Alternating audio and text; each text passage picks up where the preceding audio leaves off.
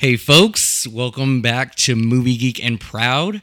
This is your host, Rob, and I am here with some friends to help uh, me review this latest movie that I've chosen, and it's The Little Mermaid. Uh, so I'm here with my friend David, who loves Disney so much he would practically live there if he could. How's it going, David? It's going good. Good. And I'm also here with Sean, who actually believes that Escape to Tomorrowland was a true story. How's it going, Sean? How dare you attribute me to that movie? That horrible movie.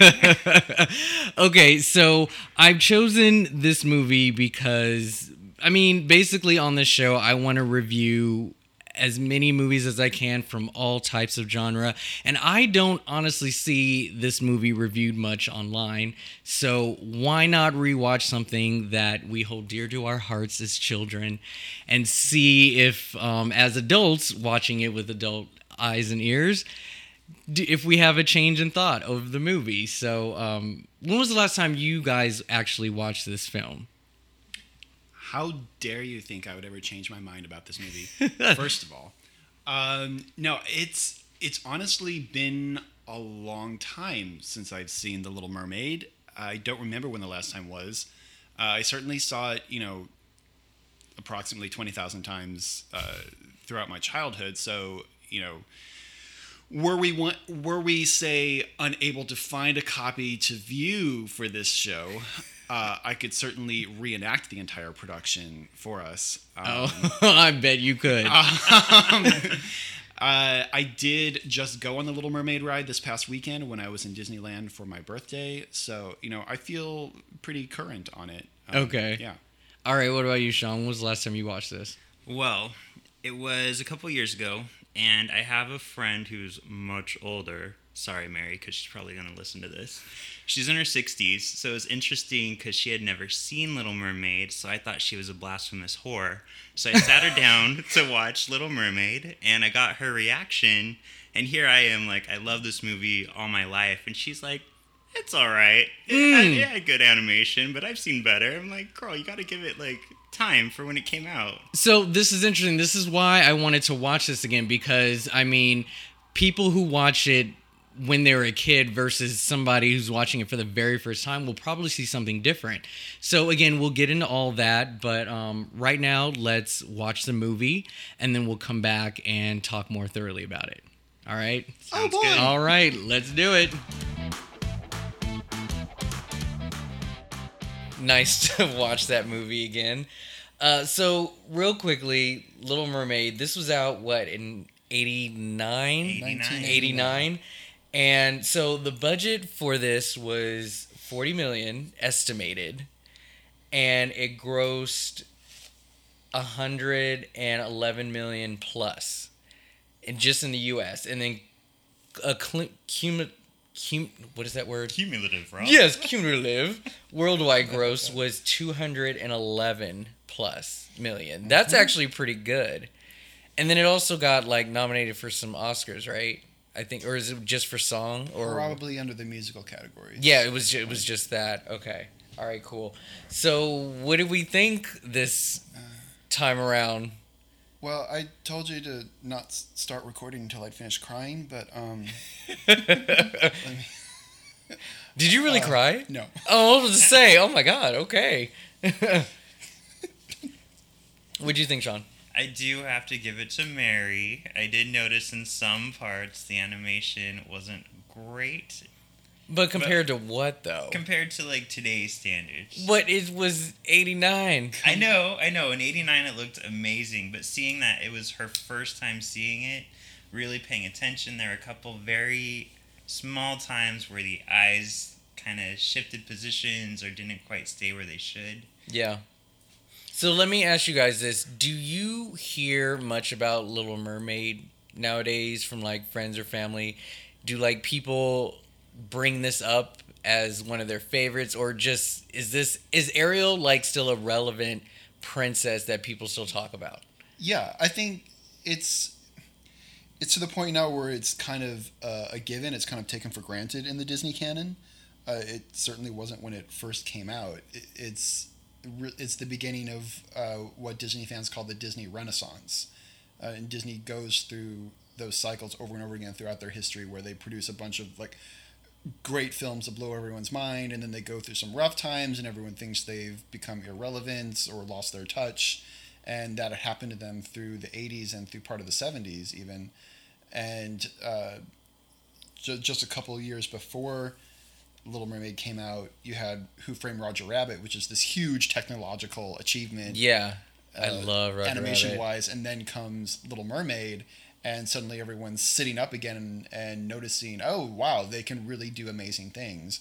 Um, and like a similar thing happened um, in in the fifties with Cinderella, where Disney, you know, they put out just a good old fashioned princess movie, you know, a good old fashioned fairy tale, and got back on their game, and this this put them back on the on the map. We wouldn't have Disney as we know it today without the Little Mermaid and the half a dozen films that came after it. Like the, the version of Disney and the Disney company was was born during this period because these films were so gigantic, like they were huge hits. So I think we kind of, um, you know, like it's it's it's established as part of the canon, and I do think nowadays people don't think about it as much, um, but it's still relevant and like kids still know who Ariel Who is. Yeah, Like, I mean, it's not like they've forgotten or they haven't seen it. Yeah. There's just so many princess out Right now. You wonder if it's like oversaturated with just so much, and then do some of the older ones just kind of like just whisk away into like faded memory, unless Yeah. it's like up to the parents to remind them. Like we Mm-hmm. still have the Little Mermaid, you know. There before Brave and Merida, there was another redhead in the game. Well, I would Yes. say Ariel too, especially for gay boys. She's like the princess. Sh- So no, honestly, I agree with that. I you know, and maybe it's just because of my age, but at the same time, like she was it.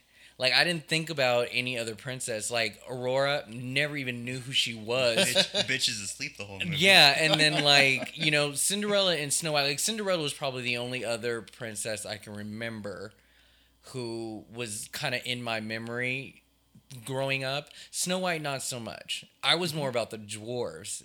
And with Right. that movie, I didn't really Yeah. look at Snow White like, ooh, Snow White. It was more Cinderella and Ariel, but Ariel, Or or the villains. If you're talking Yeah. about like who gay boys like. yeah, Like right. Disney Well, villains. Well, yes, of Mal- course. your Maleficent, your Cruella de Vil, maybe even your uh, evil stepmother. But like it- Ariel and Belle are like the archetype of the spunky Disney heroine. They set that new standard where Disney was really trying hard to not make their princesses these passive characters who, you know, fall asleep at the end of the movie or, you know, sit in the tower twiddling their fingers waiting for rescue. Um, and, you know, I think it, in some ways that they, they, both of those characters get a little cut short by about two thirds of the way through their movies. It suddenly they they become inactive in their own storylines. You I see did that notice with that. You see that with Belle. Um, so I don't think they really quite pulled it off um, until they got to some later princesses. But it was a good first effort. Like they they have first names, you know, that uh, we remember that that seem more personal than just like we don't just think of them as Sleeping Beauty. uh, Or, like Cinderella is a made up name, like uh, it's a it's a it's a mean nickname Yeah. given to her. Mhm. Um, but they they they have names, they have personality, they have motivation and interests, and, and like their own like inner lives.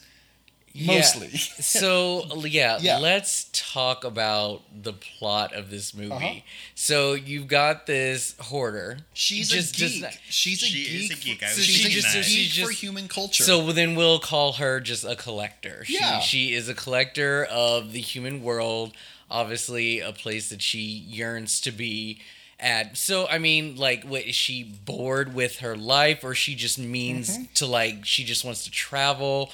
Is that what's happening right Well, now? The way that I see it, and this kind of ties into um, people always ask me why I love Ariel so much, and I tie it into she's a geek. She's she's something that she doesn't want to be. So I see her as you know, her fight with her dad. How many of us have said, "But Daddy, I love him." She's every minority out there. So She- when she when she said that, and it was her timing was so perfect, I was like, "This is such a telenovela Mm-hmm. right now." she was like, "But Daddy, I love," and she goes, "No, no, right?" a yeah, it's it's very standard teenage drama, but amped up to this epic level because it's it's a fairy tale. It literally like lives and kingdoms are Yeah. on the line. And I remember even as a kid reading criticism of the movie like. Oh my God, you guys! Ariel's such a brat. Like, you know, she had, she's literally a princess living in this beautiful underwater kingdom that any of us would kill to be a part of. Yeah. But no, she wants to go, you know, to land. And like in order to provide some like conflict and, and some tension for that desire they have to have her dad be kind of a jerk and have this rule about not Yeah. visiting the human world which isn't uh, that's not a restriction that's present in the original story but they they add that just to you know amp up the tension but really like she's got a pretty good life and like She i does. would rather be down there you know? it's it's funny like uh, in the beginning it was all about collecting these items Uh-huh. and just being so like intrigued by all the discovery and things that she's never heard of and then all of a sudden it turns into oh i just want to go up there now for a man and Yes. it Yes. it kind of sucks that it's turned into that because I I don't see anything wrong with her wanting to like explore new worlds and No, all that all. stuff. But then it just came about it just was all about Eric all of a sudden Uh-huh. and then it just I don't know, it just kind of sucked that it wasn't like cuz she could have gone up there and been like, "Okay, uh, I still need to travel. I still need to do all these things. I don't need to be Mm-hmm. tied down, you know, to this dude." It's it's just funny how it just turned just for the Yeah. you know, for the man. she has she has one day of exploring the town with him and like taking the reins of the horses Yeah. and doing crazy things but then yeah she, and it's the same thing happens with belle you know she has her sound of music moment on the mountainside singing about having adventure Yeah. and then her adventure is to get locked up in a castle and fall in love with a beast and get married you know like does she ever get to have that adventure does ariel ever get to really Yeah. explore the human world and see all these great things or was it just about a boy I think for adults who are raising kids, thinking about his point of view, he's so just negative towards Ariel's dream. And if you think about that with making your children comfortable with being pregnant and maybe wanting an abortion, Mhm. like it definitely has that darker level, I think, for adults too. Sean, so are you team Triton or Ariel since you watched it from his point of view? He seemed to have a little bit of an anger management problem. I mean, technically blowing up her whole cave was like a metaphoric like abuse. I mean, he might as well just hit her. oh yeah To honestly, like he Right. destroyed everything with such rage like it, it was insane. But who like what team are you on with with that? I am Team Ariel. The reason for that is I grew up as Ariel. Um, my dad did not take well to my sexuality, and we would get into fights like that Oh, where wow. my cave would be destroyed afterwards. And it was uh, it was my identity at the time, and I feel like that's why she's my princess. You know, I, I was very Hmm. into punk rock and going to concerts. I was into like painting my nails and doing eyeliner. And dad took that as a very gay thing, and I was like, no, it's just who I am. Tell me you have pictures. I have pictures. Oh Rob. god, I have to see those. so um yeah, that scene where her stuff is destroyed. Yeah, I think you brought this up earlier. Like how the hell did Flounder get that statue in that cave? Actually, they He has do lots a of friends. flashback in the sequel where he gets a bunch of shrimp together. oh my gosh And they put it on their back. I'm just making it up as I go. I would not be surprised, honestly. Yeah, but I always found that to be funny. I mean, it was perfectly placed in her cave too. Right. I was like, how did that happen? I know he didn't ask the shark to go do it. so, oh, yeah. What was that whole theory about the ship being tied to uh, Tarzan? Right? Like that ship was supposed, or the wreckage from Frozen or something it was? Okay, yeah. Uh, the so the fan theory goes that Elsa and Anna's parents are actually also Tarzan's parents, and that they were shipwrecked and pregnant, and then died in Tarzan. You know, and then their ship is one of the wrecked ships that comes up in the whirlpool Mhm. when Ursula summon, s- Yeah. summons all her powers at the end. Yeah, That, yeah, That's the fan theory, and I think one of the directors of Frozen and or Tarzan said, "Yeah, sure, Yeah, why yeah. not?" we'll go with that. Yeah, I thought of that. That was So my all the fans idea. were like, "Oh my god, it's canon now!" Oh. I did always wonder if they were gonna connect more Disney films I, together. I personally don't need a Disney extended like universe. you know it's gonna happen eventually. right. well, they already put um, what's her name in Tangled? R- They did, yeah, They put Rapunzel and Frozen Yep. for like a. Oh, they did. You don't know this. I think I may have heard about that. So yeah, it was um, during the um, song um, for the first time, f- or Does she for show the, up as a? a Yeah, person in she's the crowd? one of the people in the crowd. I forget open the name of the song, but yeah, Okay. it was when they were opening up the gates to the party before the coronation, Okay. and like the minute they open the gates, you see Rapunzel and um, Flynn walk. But remember, at the end of Rapunzel, she cut her hair, so it was super short and it was like brown, so you can spot her. It's super quick. You don't see their faces; it's just the back of them. It's a, it's pronounced brunette. Brun- I thought it was she was had brown hair. I thought it was brown hair. Wasn't it black hair? I'm just kidding. I was about to say, don't. Oh my god! I know what I'm talking about. Okay. Um. So, what about the voice actors? What did you guys think of the casting of this film? Uh, I, I I know later in the show you're you're gonna ask us our uh, dream cast. Yeah. This, I mean, this is a dream cast. I mean, it's pretty much perfect. What I really love is that a lot of the cast is unknowns, like at least for the younger actors, like Jodi Benson, uh, and then like later Paige O'Hara with Belle. Like they really become became like minor celebrities in their day. I, I remember like knowing their names because they were the voices of the Disney princesses then. Mm-hmm. Um, and of course, I was pointing out while we were watching it, Jodi Benson plays Ariel. Also, vamps it up a little bit later to play the voice of Vanessa, Ursula's alter ego. That's pretty cool. because she is supposed to be speaking with Ariel's voice. Yeah. Uh, Yeah. So, so, that makes sense for yeah. I yeah. It it was funny to also find out that she's Barbie from Toy Story as well. Oh, Jodi Benson plays. Yeah, Barbie you didn't know that? Didn't know that. Oh yeah, yeah. know. Jodi Benson, yeah, she came back and she plays Barbie for the. Toy Story movies. So That's fantastic. yeah, But yeah, like- um, there's so many great classic voices, uh, like Buddy Hackett playing Scuttle. Um, I knew him because um, my family was a big fan of the musical The Music Man, uh huh. Uh, and he plays a really fun character in that. Um, and you have uh, Pat Carroll as the villainess Ursula, and is like we were talking before. Like I showed you a picture of her. She she's just this like little old round faced lady with a bowl haircut. She looks like a turtle. Yeah, she looks like a, she looks like you'd see her at a swap meet somewhere. And like I've seen interviews with her. Um, there's one where she was on a on a talk show, and they gave her the script um, that is the uh, like the the entrance narration to the haunted mansion attraction at Disneyland, and she like little old lady in like a f- floral print blouse opens her mouth, and out comes this throaty voice. And it's so and she has so much fun with it. She obviously loves what she does. Um yeah she's amazing. Um and then i i would be remiss uh, to not mention uh renee aubergenois playing the crazed chef louis uh, he also played odo on my favorite star trek deep space nine and he's just Oh, that's who that is. Okay, he looked ju- familiar. yeah, he also played the character of Winston on Benson, but that's a whole other thing. He's just a really good, solid, all around, well trained character actor who's obviously also having a lot of fun.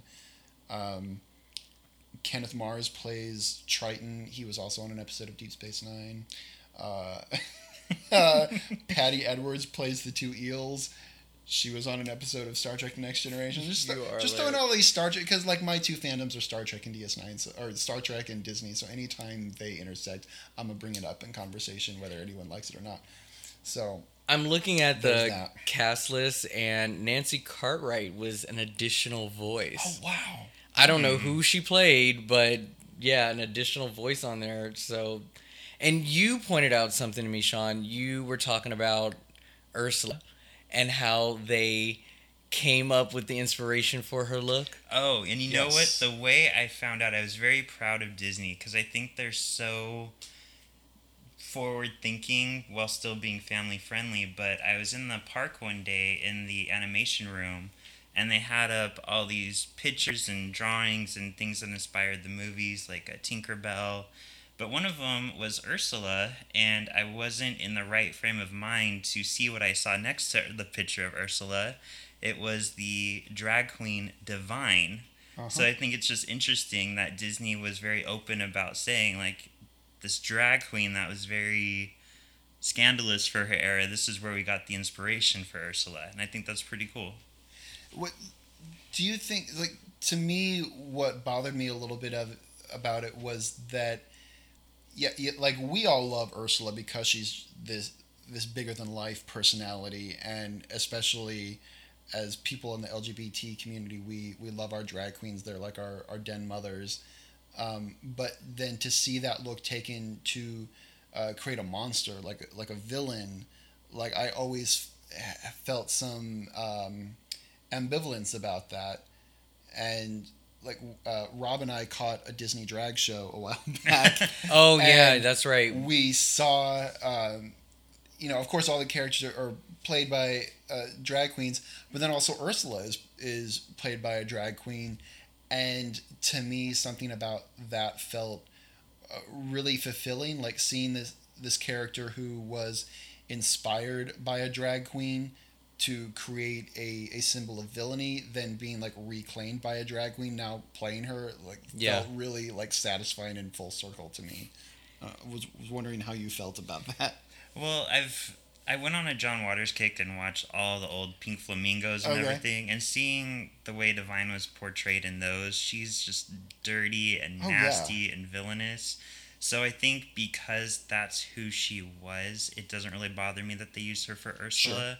I think if it was somebody else like uh, Latrice Royale, they took her look and used it, I'd be kind of like, mm, Yeah. girl's fierce. I don't know how I feel about this. Yeah, I will say that with Ursula, she didn't she she gave two fucks, honestly. She she didn't care. she was proud of her body for one, and you know, she she didn't, you know, I mean, she kind of made that crack about how, you know, the big mermaid and the skinny guy wanted to be different. But throughout the whole kingdom, there was obviously this Adonis look on how the male and the female should be portrayed. And then you've got this woman who obviously looked different from the rest, and she stood tall and confident and proud of her body and who she was. And I actually liked that. I didn't mind that at all. Mm-hmm. But then she goes and tears Ariel down Yeah. and like takes her voice, like literally takes her voice away, and also tells her that it's no big thing because the men up there Yeah, I know. don't like a lot of blabber that you know and like for this empowered woman to then seize more power by pushing down another young woman who is trying to understand her own power. Who- was like trying to break free and, and be independent to like feed off of that. I think that's what part of what makes her like really villainous. Yeah. like she can't share that power. She she could have been like a mentor to ariel. In the broadway musical when it's uh, when they use that bit of plot point about her actually being triton's sister there is like kind of a hint of that that like in like a, a, a better world where their whole family got along ursula could have been that kind of powerful mentor to ariel but instead said she uses her as a pawn in her power play Yeah. Well, and speak of evil, like I realized this time around, rather than just you know taking Eric out for the night, going to a restaurant, like she full on was gonna marry him, like take over the kingdom, Yeah. like So I watched this like maybe a decade ago, and I was l- wondering, like, okay, she's 16 years old. 1st of uh-huh. all, even in animated features, they are casting 30 year olds to play fucking 18 and 20 year olds. Eric looks 30. Like he looks like a grown ass man. He Yeah. only turned good 30. 18. I don't- Yes, a very good 30. But yeah, she's 16 and like we are just so happy she got married and left home. And I was just telling you, I was like she has six older sisters who don't have a man. I'm like, what are they doing? Still living at home, and the littlest one goes 1st I, I just mm-hmm. thought that was hilarious. But yeah, nobody has a problem with 16 year olds getting married. I, I'm just trying to see the consistency of the room. Yeah. Do we care, or is that like a Danish Not thing? Really, I mean, it is based on a fairy tale from a time where people didn't live as long, so that was a bit normal. And you know, you're writing this story for a younger audience, so having her be 20, you know, kind of takes it out of uh, a relatable frame for them. So I mean, yeah, it's it's not the best, but it's not the worst either. Yeah. It's Yeah. happier than the ending of the book. Let's just put it that way. I'll Yup. take it. yup, yup. What do you guys think of? Because I think you brought it up. I, I wrote it down, but you mentioned it during the movie. It was um, the theory about all of this could have been explained had she just gotten a pen and paper and wrote down her name and everything else that was going along with it. I mean, yes, we see that fishes are talking and crabs have Jamaican accents, but do they actually speak? You know, are they actually speaking English? And then she gets her voice on land, and Ariel is talking English. So it's clear they know how to talk, and she signs the contract of her name. Yep. So that would assume that she knows how to write, or is that just for our visual understanding? Yeah, I, so so it is a plot hole then. totally matter. And honestly, like if she had written out the whole story to Eric, like, you know, here it is. Yep. Like, how would he have taken that? You know, I I would love to have seen her write her name to him rather than Sebastian whisper to it because, you know, as I was pointing out before with her story arc. Her arc kind of ends about two thirds of the way through the movie, and she doesn't get to take much more agency Mm-hmm. um, she pretty much everything is happening to her her friends and the other characters are the one taking the action or helping her out and just to at least see her be the one to tell eric what her name is would have been nice and it would have been a nice uh, callback to when she signed her name Yeah. on the contract but that's not the way they went and it, yeah i to conclude an animated movie with uh, someone writing a letter to solve everything you know that's not it's not terribly very cinema- dramatic. not a very terribly cinematic choice so i can see why they didn't go there but, you know, I um what did you guys think about uh the music? Does anybody have a favorite song?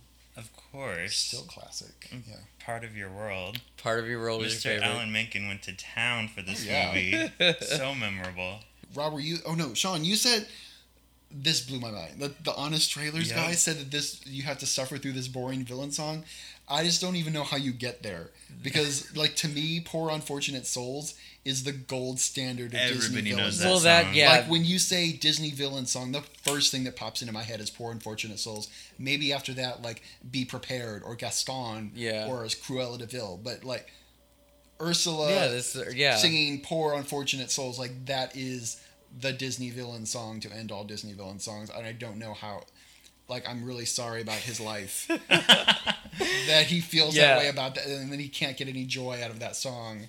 But holy crap! Like I mean, I was, you know, wandering around the house with an Afghan draped around my waist, singing that song like when I was a kid. I mean, that's a fantastic song. You know? yeah. It's Pol- funny you say that because when I was young, I would just fly up out of the pool like Ariel, and I think my parents were still like, "That's our boy. He's gonna fuck some pussy someday." Oh my god. No, um, Poor Unfortunate Souls is my favorite song. Um, I know that everybody loves Part of Your World, and you know it got nominated. Did it win? I do not know. I, I don't. I think I can't Kiss remember. the Girl was nominated. yeah, too. Kiss the Girl was nominated too. I, you know, like I get why Poor Unfortunate Souls wouldn't fit the Oscar Oh, message, but like, yeah, what song carried on? Like, Poor Unfor- like you just, you just can't help but think of that. And I'm really big on villain song. I don't know why. I just love hearing what the villain has to say when it comes to their singing. sure. It's just so fun to hear their message. But a short story I was um, celebrating a birthday with a coworker of mine, and we had just gotten to know each other at the time. So I didn't know her or her friends at all um, when I went to this party, but I decided to be social and get to know her more. And so I went, and part of the party was at this karaoke bar. And it was one of those private bars where you like rent a room and all this such. So she, we were at a restaurant and we migrated up to the karaoke bar, which is like walking distance. She had to stay behind and handle the bill. I went up with all of her friends just so we wouldn't lose the room. And when we got to the room, nobody was stepping up to sing. Nobody would start us off and do anything. And they all knew each other, so you would think they would feel comfortable. I don't know what came over me. Oh. But I grabbed the the you know the little tablet just, and I just started putting songs in that everybody knew, just stuff you can sing together. And something came over me in front of a whole bunch of strangers. I decided to break the ice and go first and sing "Poor Unfortunate Souls." I now this was this was the first time I had sing this song karaoke, but I was like, if I'm gonna do it, it might as well be in front of people I don't know. Fuck it. So like. I sang my ass off on that, and my voice is terrible. But uh, let me tell you, I got applause throughout that whole room, and everyone felt comfortable to sing Nice. whatever the fuck they wanted Of after course. that. It was so crazy. And I think I maybe sang that song like twice, like other two, you know, uh, opportunities. But like that song is so much fun to sing. I just love singing it, and I love like the rendition of the song that's being played in the movie. I think it's well done, uh, very well too. So yeah, I really like that song. Two notes, uh, since we were wondering. I just looked it up. So, um, Little Mermaid won the Oscar for Best Original Score, and it won Best Song for Under the Sea. Oh, okay. Kiss the Girl was also nominated. so part of your role was not nominated. Part of the World was not. Um, one thing I heard was that part of your world actually almost didn't make it in the movie because of like a test or focus group said the song wasn't like not cheery enough or maybe it just wasn't catchy or something but it almost didn't even make the movie i heard and i wish i could read more about it but obviously they like fought for it to be in the film or For whatever sure. You know what's funny is somebody pointed this out to me once, and David, you mentioned the "I Want" song, but Mm-hmm. Alan Menken also did "Little Shop of Horrors." Uh huh. he So, did If you And I- favorite musical if look you at think that of "Part of Your World" and "Somewhere That's Green," very similar. There's, Yes. songs. there's So- always the very I Want song. Uh, Belle has her I Want song. Uh, Aladdin has his I Want song. Like that's a very standard di- uh, musical theater trope, and that Disney adapted very well because all of their characters are, are all about. You know, you have this dream or something. I mean, it goes all the way back to Cinderella. You know, a dream is a wish your heart makes. It's always been there. Now, I just thought of this. It's a little random because we're talking about Uh-huh. music, but now I'm gonna go back to you being at the park this weekend. Yes, I was at Disneyland this weekend for my birthday. Yeah. There is a fun little addition that not everybody knows about on the Little Mermaid ride. Oh. So I know you've been watching old Disney movies. Have you seen the Incredible Mr. Limpet? No. What is this? It's a Don Knotts movie where he turns Aw. into a cartoon fish. yeah And on the ride, Don Knotts appears in the um, under the sea portion. Wait, that sounds really familiar. Yeah. Now that the you fish is it. looking out of the weeds into that scene. If you look for it on the right. In which scene? uh, the under the sea. Okay, that's really cute. hmm Yeah, That is a great I didn't even I didn't know about that. I always try to point it out, and people are like, "Mr. Limpwit." And I'm like, I never wonder. mind. You know, there are some other fish characters like uh, in Sword of the Stone, Merlin and Arthur Oh, turn yes. themselves into fishes. I wonder if those fishes are in there, I, I wouldn't be surprised. or maybe in the Finding Nemo submarine ride. yeah. Uh, another, since you were talking about Poor Unfortunate Souls, another um, note, like how I was saying, like the cast is pretty much perfect, but Pat Carroll was not the first choice to play Ursula. oh really? They wanted Bea Arthur at first.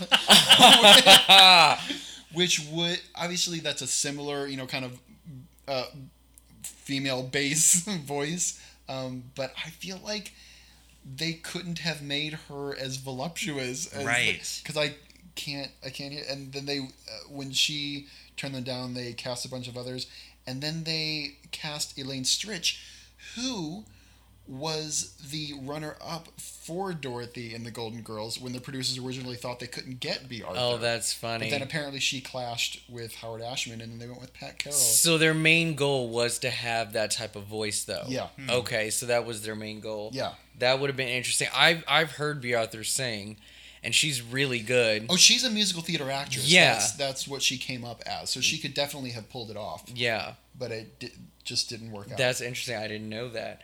Um, okay, so two things. One, do you feel that Ariel is a princess to look up to? Is a, a good message for little girls as they're you know watching this, and if so, like, what do you think that? Yeah, because I think most uh, girls or most people, most fans who look up to Ariel look up to Act One Ariel, the adventurous Ariel, Yeah. the, the curious Ariel, um, the the boundary breaking Ariel. They're not really thinking of Act Three Ariel, who sits there quietly while the climax happens around her. She does do a few things. You know, she dives into the water. She pulls Ursula's hair. you know, Yeah, Um, but just but she's like, largely absent from her own storyline. So I think most of the time when little girls look up to Ariel, the the little girls that I knew in my life, like my sister and my Mhm. friend who was also with me at Disneyland this weekend, they're they're looking up to that Act One Ariel. Well, and what's crazy about Ariel when you think about it, I don't think she's that bad. The fact that Triton had the power to turn her into a human this whole time and let her get a taste of what she wanted, but he held back. Mhm. I think that kind of shows like she was driven to doing what she did because she wasn't getting that support from her parents. Sure. And I'm not saying, you know, your kid comes to you and says, I want vodka, and you say, okay, well, you want it. but I think there needs to be like exploring with kids, and I think that's what the message should be from the Triton standpoint. okay. And I think that, that also, I wish this theme had been developed more. Like, there's sort of a healing process that goes on for Triton and maybe all of his people. That Ariel successfully enters the human world and creates a bridge that wasn't there before and shows that it's not something to be scared of, that these people aren't people to hate. And that would have been a very Disney kind of message. Well, and yeah, that was- so that have w- seen more of that. That was going to be my next You know? message. What do you think the message is in this movie? I mean, from hindsight, like a lot of people, not necessarily like non Disney fans, but what stands out the most is that you have this girl who basically gave up her family, her mm-hmm. her gift, her you know to the world, and then you know like kind of her heritage in a way for a man. And that uh, apparently stands out more than just her being adventurous and like Sure. living her life. So, what would you say is the message of this movie? I think there's one line of dialogue from Grimsby that kind of redeems the whole thing for me. Um, when he sees Eric, he comes up to Eric late at night after they've had their fun night out, fun day out on the town, and Eric's still staring out into the ocean, hoping for his dream girl to show up. And you know, of course, we know that it's Ariel, but he still thinks she's out there somewhere. And Grimsby says, Far better than any dream girl is one of flesh and blood, one warm and caring and right before your eyes. So we suddenly have this parallel that both Ariel and Eric are chasing this this very youthful dream. Like they're they're both young kids who think that they found the perfect person, and if they can just find that person, they can marry them and be happy. And Grimsby comes along and says, "There's this person right in front of you. She's been there the whole time." Mm-hmm. and you know for at this point two days but she's she's been there and you've had this wonderful time with you and she's sweet and caring and and yes ariel did this crazy thing for this boy she saw once but in that moment i think their whole relationship is sort of redeemed and um, th- and it's almost a slightly anti-disney message like hey you're chasing your dreams but the thing you want is right here Yeah.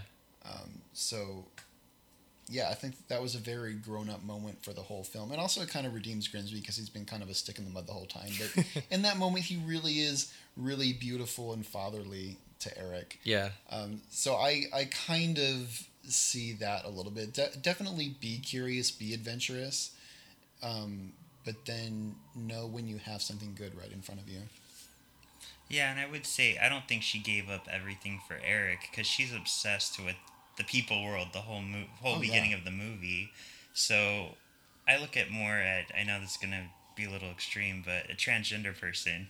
Okay. You know, that's hmm. basically what she is. She's changing her body to be who she feels like she is inside, and I think that's more of she's obsessed with our tools because that's who she feels she is.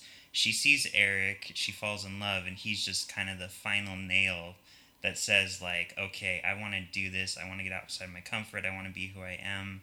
So I don't think she gives it all up for him, but that's what makes her want to change for him. yeah. Yes, I love a queer reading. Yeah. No, no, no, no. That was that was that was pretty good. That was pretty good. I've been practicing in the mirror. okay, so um, why don't we go ahead and rate this film? Um, so we're gonna rate it Dingle Hoppers. so Sean, how many Dingle Hoppers between one and five would you give Little Mermaid after watching it again? Little Mermaid, it's still a classic. I could still watch it over and over. I still recommend it, just not to marry. And I just love this movie. I'd say five Dingle Hoppers. All right, all right. What about you, David? Uh, I would I would go four and a half Dingle Hoppers just because of the kind of themes that we are talking about that I would have liked to to see it like follow through on, and I would like to see Ariel take agency at the at the end of the film. Um, the Broadway musical tries to do that a little bit with her actually being the one to take action to destroy Ursula, and then King Triton literally says, "Oh, I think she has a voice; she can speak for herself, like what she wants."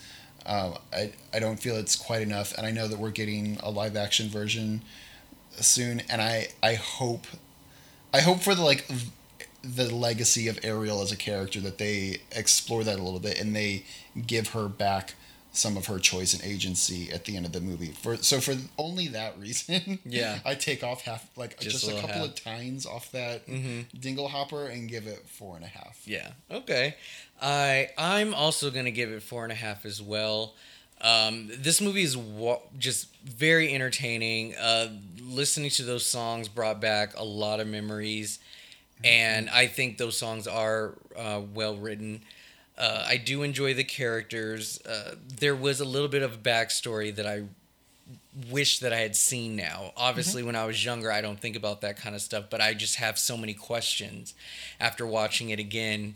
And um, so I would say if it had like a little bit more history about their past, I would have probably given this a full uh, five dingle hoppers. But overall, this movie is is still fun to watch, and I would still recommend this movie to um, a lot of uh, younger kids, and, and I still think that there is a huge fan base for this movie still. I don't think this is a movie that will ever be forgotten in the hundreds of Disney movies that are out there. This one is still up there as like top five Right. in most in you know if you ask you know most people so yeah i think that this movie is is still good and it'll just get better with age honestly One thing that I think is funny is uh, a year or two ago, I went to Solvang with my family, and there's the Hans Christian Andersen Museum, which I'm doing quotes right now because oh, it's a small bookstore with two stories. but it's funny because when you go up to the second level, they have like a bust of Andersen and they have some of his like original works, but they're all excited about Little Mermaid. Like mm-hmm. Hans wrote this, Hans wrote this. There's Little Mermaid posters everywhere, and then in one small corner, you learn the real Frozen story. Like they hate Frozen at the Hans Christian Andersen Oh, Museum. yeah. I thought that was so funny. Get over it. as mentioned earlier there is a live action um, version of the little mermaid coming out soon uh, there's nothing that we can do about it it's happening it's going to come I out high hopes. whether we like it or not. So, of course, what better way to welcome this movie than to come up with our own cast in another version of A Geek Can Dream? All right, so I'm just gonna list the characters' names, and then we'll take turns, uh, telling you know who we picked for the role, and then by the end we'll see if we have a consensus as who has the better movie. All right, so we'll save the best for last. Let's start with some smaller characters first. What? Who would you cast as Chef Louis? Sean, we'll start with you, Sean. So I'm borrowing a little bit from another Disney movie, but he's too perfect. I chose Josh Gad. Oh, okay. All right. Yeah. All right. What about you, dude? Uh, I went a little more fiery uh, because I I know that uh, despite his the usual roles he takes, this actor can can do broad comedy and would have a lot of fun with it. Um, I chose Antonio Banderas. Oh. Oh, okay. It Yeah. a lot of fun. I've seen him do some slapstick comedy before, so Yeah. I can definitely see that. Um, I actually did go a little different too. I looked up some French actors actually, and I may not have found somebody to fit the look, but I came across a face that I recognized, and then when I looked him up, I was like, oh, he's perfect. I chose, um, hopefully I'm pronouncing this right, Jean uh, Dujardin. So he was the guy in The Artist. You know that Oh. silent movie? Cute. So he was the lead. I think his animation and again um, Mm-hmm. his you know background and just the way he presents himself on screen, I think he would kill at that part. as small as it is, but I think he would be really good at that. Also, just saying, Rene Auberjonois is alive and well. Oh, he I'm sure he. he would be. Happy to reprise the role in real life. That's why- All right, so um, from Chef Louis, let's go Grimsby. Grimsby was a quick one for me, also borrowing from another Disney movie. Sir Ian McKellen. Okay, I Ian thought, McKellen. that was the first name that popped into my head too. Okay, Um, I decided to dig around a little bit. Um, I, I felt like both Grimsby, Grimsby and Carlotta, you could just easily go for, you know, the Harry Potter style seasoned British character actors. Mm-hmm. Um, so for Grimsby, I chose Jim Broadbent. okay, okay. Slughorn. Yeah. So He- here he I'll have some fun with that. I'll play the tiebreaker. Those were my two tops. Wow. I picked no seriously. I picked Broadbent and I picked Ian McKellen, but the winner goes to Ian McKellen. I I just had to. Now here's the thing: he was in Beauty and the Beast. I get it, and it's not a shared universe, but I just see Grimsby in this like. Cause, cause I think Ian pulls off this like grumpy but yet happy sort of mentorish type of guy, and so does Broadbent. But I just see Ian And just playing honestly, it. like if he hadn't already been cast as Cogsworth, I Mm-hmm. would have immediately gone with that. But again, like Cogsworth in the new movie was a voice role, and David Ogden Stiers is still alive and well. Again, like he could have still done that role. But Fair picture enough. this: the movie starts off with Cogsworth turning into a live person and then getting on a ship and becoming Grimsby. It's a shared universe. It's so awesome. Anything to leave that wife of his. Right. he was yeah, not about the, her. that's the other thing. I, I feel like there's a, a romance hinted at between Grimsby and Carlotta, Mm-hmm. and there was just that really awkward, uncomfortable romance between Cogsworth and the, the female character, and I, you know, like. Like Ian McKellen is one of our grand old dons of of gay Yeah. actors, and just to have to put him through that uncomfortable heterosexual romance again, I just didn't feel like going there. All right, so since we're on the subject, um, Carlotta. I would love to see Megan Mullally. Ooh.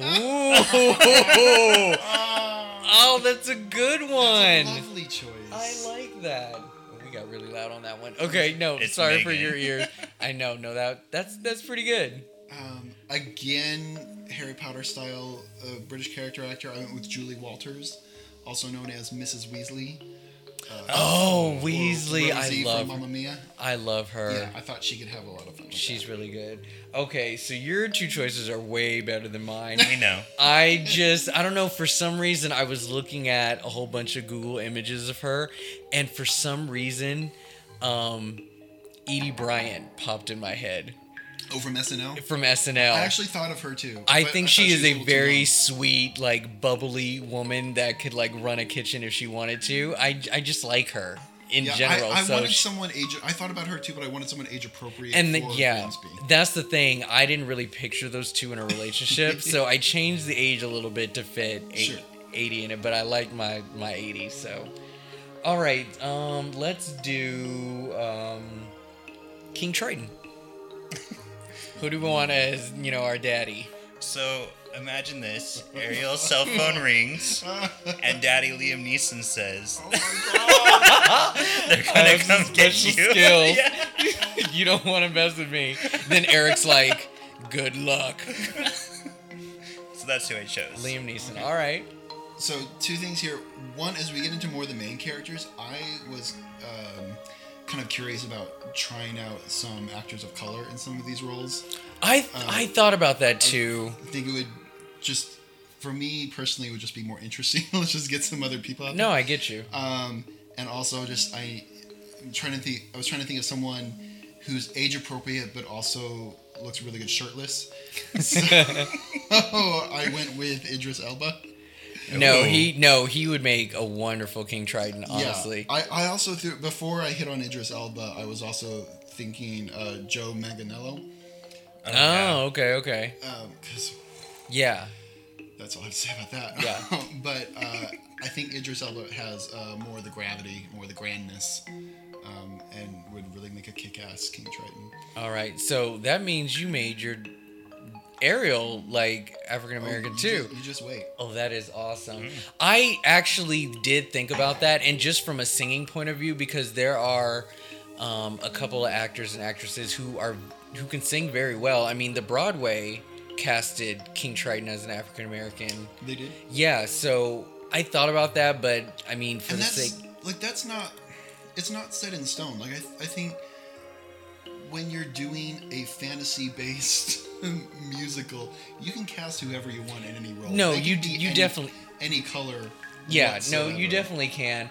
I decided to keep things the way they are, not because they have to, but honestly, the redhead and you know, like representation isn't Yep. big, so Sure, no, I like, kind the of red hair is iconic Yes. for ariel but in my line of thinking it's it's a fantasy character no matter what color her skin or her scales are Yeah. her hair can be whatever she wants it to No, be No, true. so- No, totally. I know. I totally get it. So mine is a, is a bit basic, but I think that he could pull it off if they wanted to. You know, Disney does some wonderful things, and they're richer than God. So, um, I chose Hugh Jackman. Okay I Yeah. actually thought about him. Yeah. Okay, and uh, okay, let's do some voiceovers, some voice actors. Who do we have for Scuttle? For Scuttle, I chose someone who's who does a lot of voice work. Um, John DiMaggio. Oh, I love that. John DiMaggio. He That's a great does. choice. He does um, uh, Bender from Futurama, Oh, and he does okay. Jake the dog from Adventure Time, Okay. among many others. Many, many, many, many, many, many, many others. yes. okay. Okay. That totally needs to happen. Good choice. That said, I know. Like, I who cast- do you prefer? Well, actually, this guy has done voice acting as well. I cast Scuttle as Pa- Patton Oswalt. Oh, nice. Oh yeah, that's nice. Uh, you know, like Buddy Hackett was a, a small, rotund, full of energy comedian, and that just seems like the natural successor to that. And he played Remy in Ratatouille, so we know he can do that sort of thing. So yeah. Awesome. Yeah, I was again very basic with my choice. Um, I I just see Scuttle as just this wackadoodle, like doesn't like he just knows not not knows what he says, but he just does it with a smile. And I chose Jack Black. Um, okay, so what about Flounder? For Flounder, I chose Jacob Tremblay, who is in Wonder. I Okay. think he would And just be. S- And oh, wait, That's what what he did you just say to me? nominated Yeah, I know. yeah, he is a wonderful actor. hmm And I could just see him pulling off that voice. Yeah. I'm glad you said that because that was my original choice. Was Nice. that's the first thing that popped into my head. Um, but I, uh, I was I didn't know like if he, does he sing like I don't know. No, I wanted to no, he does. He doesn't sing. really get a part uh, to sing, but Um, So I wanted to think a little more, and also again looking for like non-white actors. I picked Anthony Gonzalez, who voices Miguel in Coco. I knew you were going there. I knew you were going there. No, He has- honestly, he, again, like right age, right kind of personality for the voice, and obviously we know he can sing. Um, one of the few really good numbers that they added in the Broadway musical is a Flounder and Ariel Sisters number. okay. She's in love. Yeah, oh, it's wonderful. It's like this 50s doo-wop kind of song. It's Okay. really fun. Uh, I think Anthony Gonzalez could have a heck he of a lot his fun with voice that. is amazing. Yeah. I, I was blown away watching that. Um, Sean, we're two for two. I picked Jacob. Yeah! Yeah. I'm glad I changed it. no, I chose Jacob. Like I am always impressed with everything this man does. All right, and Sebastian. Sebastian, I chose a singer. I chose Sean Paul I knew it. with a bong bong. I knew. oh, okay. I knew you were gonna pick him. You are hilarious. All right. This one was really hard for me. And I know this was a And, tough like one. if I had known more like black male performing artists in that like age range with that kind of style, Mm-hmm. um, I, I might have been able to make a better choice. Um, I'm just very short in that area. no, it's so, and also Sebastian is just a tricky character because he is so obviously, you know, based in this this certain racial type that like it, it walks a line. Like I know some people who are bothered by his character and and fair enough. like how to go there correctly i don't know um, again i said before that my two main fandoms are star trek and disney so i went with levar burton and Fair enough. He I- can sing, so i think he can sing i have been listening to his podcast lately called levar burton reads which is basically like a an adult spin-off of Reading Rainbow, Reading Rainbow. where he reads short fiction, usually genre fiction, Yeah. he does all kinds of characters. He, he has uh, such a range of emotion as he reads these stories, and he's also, in his older age, developed this sort of avuncularness that, like, I think Sebastian beneath the grumpiness has. Like, he really does care for Ariel, yeah. and I think he could just have a blast with that role. So. I actually chose Ben Vereen. Oh, of course. Yeah, I recently just saw him in the Rocky Horror Picture Show. And he played LeVar Burton's dad on an Yeah. episode of Star Trek. Yes, and Wow. I but can always bring it around. I can always bring it back around. all right. So, um, Eric, our Prince Eric. Wait, are, are we not going to hit on uh, Flotsam and Jetsam? I didn't pick Flotsam. If you got somebody, let's hear it. I, it may be a little on the nose. No, go ahead. Andy Serkis. Oh yeah. well, yeah. Both of of course. Oh, okay. And I will just add this real quick. Vanessa, the beautiful Ursula, I chose Mariah Carey. Um, I, I have a Vanessa, but I want to get to her later. Okay. Okay. Okay. So who do we pick for Eric? So Eric, I chose someone who we've seen swim well in water. Uh-oh. I chose um, Sam Claflin, who played Finnick Oh, that fine fucker. Right. Oh God. I'm unfamiliar with this one. from, Is he- uh, okay, s- Games. So he's Oh, in Hunger Finnick, Games. yeah. He was um, Finnick, the one who had the Ooh. older veteran. You know what I'm talking about. Ooh. Yeah, he's nice. Put your shirt back on. No, he's super nice. Um, yeah. Okay. And all he's right. actually about the same age as my Ariel, but we'll get there. okay.